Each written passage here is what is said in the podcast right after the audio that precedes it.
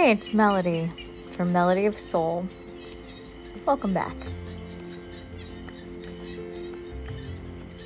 So, the other day I was having a conversation with someone, and this is something that comes up a lot with my coaching clients, but also with friends and people, just because I feel like this is a natural human component something we all go through, and we go through it differently at different times of our lives. Insecurity.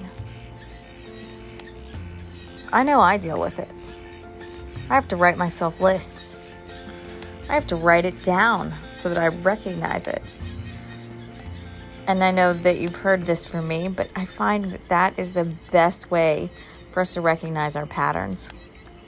To write them down and reevaluate them. So, the not good enough syndrome.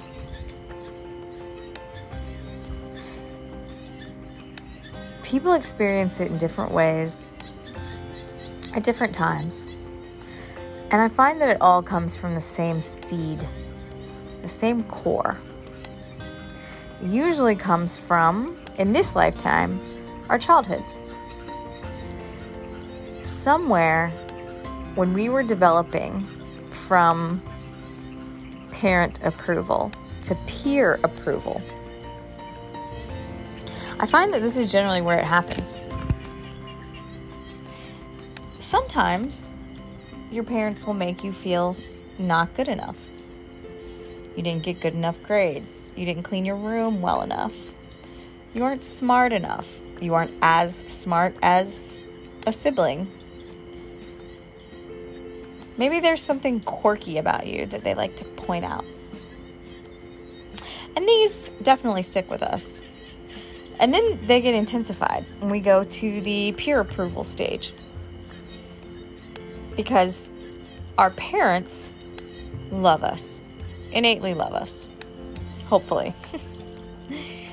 and generally, parents approach us the best that they can do with whatever they have. They're raising little human beings. And no one knows what to do all the time. But when we get to the peer approval, that is where the competitive piece of humanity comes in. This programmed version, the separation version, where even with our parents, they're dealing with their own separation issues and their own childhood traumas, even into adulthood. Some people can deal with them their entire life. And they're getting transposed on us as children. Well, in the peer evaluation developmental piece of our lives, it gets way more extreme This is when kids can be really mean. They just start picking on each other, they start bullying.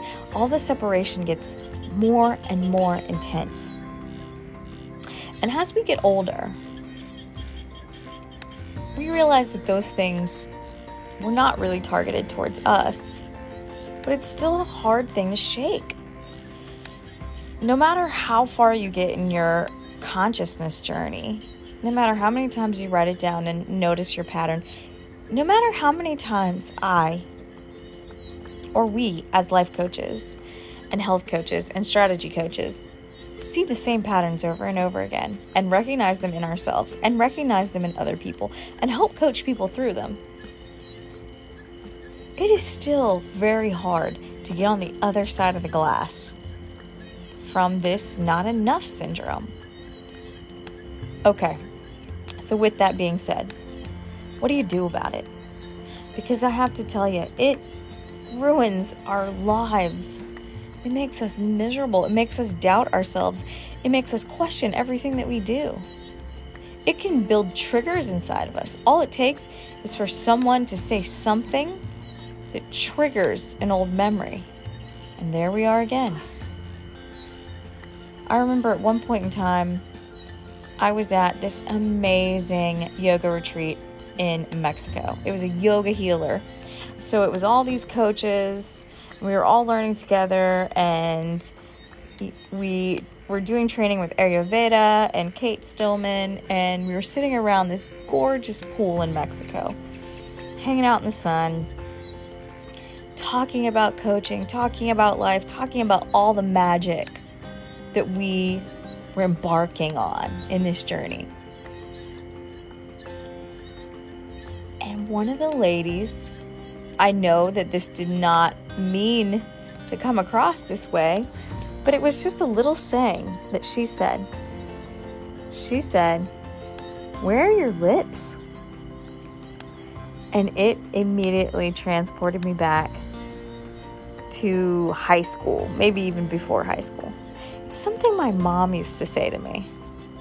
And it's something that even my grandmother used to say to me, but in a slightly more condescending way. And basically, it meant, "Where your Where's your lipstick?" And on a deeper level, this was women reinforcing with other women, up and coming women, that you're not pretty without makeup. And that is another big, not enough syndrome in and of itself. And I remember resenting it so much when my grandmother would say it. But then when my mom would say it, just because of the relationship that she and I had, it almost made me feel like she doesn't think I'm pretty. And if she doesn't think I'm pretty, no one is going to think I'm pretty. Because if my mom doesn't think I'm pretty, I'm not. And the moment this woman said this to me, and it was it's just because I wear very extreme loud makeup constantly. But when you're at a pool, you just don't have that on. And I understand that. And I understand it was interesting to see me show up with just my face. And not all the crazy, not all the glitter and the bright colors and I love all that. I love to make my face like a painting. And I actually had to sit with it for a minute because she looked at me and she said, What? She said, Your whole face just changed. Your whole demeanor just changed. And as coaches, we all were able to sit around and have that conversation, which was amazing. Especially as all female coaches, coaching a lot of times other women, but men and women the same. And she said, Oh, I did not I did not mean it like that. And I was like, I know, I know, I know. It, it just triggered it. And she was like, okay, well, let's sit with that feeling. Let's really put love into it and recognize why it's not true. And we did. And we all, we kind of sat around and did this whole little communal uh, love circle. And that's where this practice comes from because there is a practice that I have recommended to many, many clients over the years, and I recommended it to this friend because he was going through one of these moments where he felt less than worthy to be in existence. And he chalked it up to, I can't connect with people. And after giving him this practice, I started thinking about it and was like, you know, I need this practice too. I need to get back into this love practice. I like to call it the love practice. And I have to say, just like gratitude, like the gratitude practice, the thank you practice is an antidote to pretty much anything that you feel is disastrous. This is really the antidote to I'm not enoughness the I'm not enough syndrome. This is the healing tonic. And the most interesting thing, just like the Ho'oponopono prayer that you say to yourself, but it actually changes the frequency that you're operating on. It puts you in a state of letting go and love and forgiveness. And when you do this, it not only attracts that frequency, and elevates that frequency all around you, but it gives you the ability to create from that frequency. You're creating from the frequency of love. And that can shift not only your existence, but it begins to shift all existence as a big giant ripple. You are a big ripple in the water of existence. So, let's do the practice. Here you go. You can do this as many times as you want a day. I recommend setting an alarm. I personally like it at my alarms always go off at uh, 111, 222, 333, 444, 555. 1111 is one of my favorites. Um, and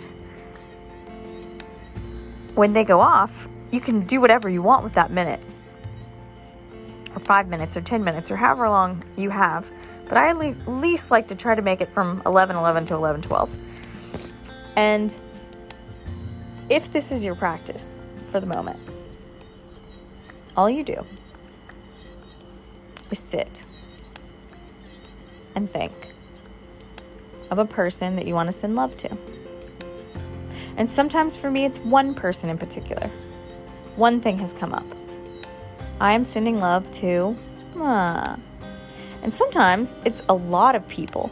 Sometimes people just keep coming to mind, and I'll get done with it and look at the clock, and it's been 15 minutes that I've been sending love to people. But I have to tell you, when you get done, you just feel so overwhelmingly positive.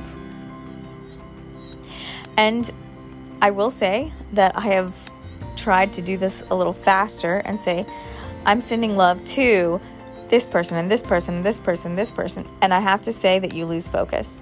You lose the love power than when you just say, I'm sending love to, and then their name. And then I'm sending love to, and then their name. I'm sending love to, and then their name.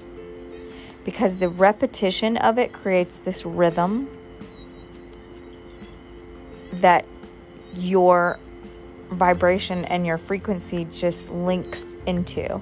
Rather than saying, I'm sending love to, and you're making this list. I've definitely found that making those short lists it takes away from your intention. And it just takes a little bit extra, that little extra. Just like with everything. What makes something extraordinary? The little extra. And the little extra makes all the difference. So give it a whirl, even if you do it one time a day. First thing in the morning, before you go to bed at night, at 11 11, 555, if you, you don't need to do it after work. Whatever your time is, or if you have a special time. Some people have a, a special time of day that touches them in, in whatever whatever piece was kind of um, developed in their physical existence. Just choose whatever it is and choose your frequency. And as it strengthens you more and more and more, you might find that you just want to do it more and more and more. And it becomes such a practice. And you know the thing about practices, you know, science is even catching up to Ayurveda in the neuroplasticity and the quantum mechanics and how things work. Well, guess what? We've always known how things work. We actually all know how things work. But now we're actually quantifying how things work. So the more you do something, the easier it is to do it.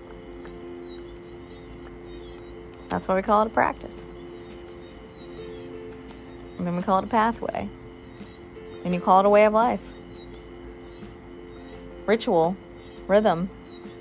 It's just that thing I do. So give that one a whirl. You know, I like to set everything for 30 days. So, 30 day challenge. Send one person a day love, and it can include yourself. I send Melody love today. Just say that to yourself with your name and, and see how it reverberates, see how it feels. Okay. Here's your practical spiritual practice of the day. I hope this helps you in some way. And thank you for listening.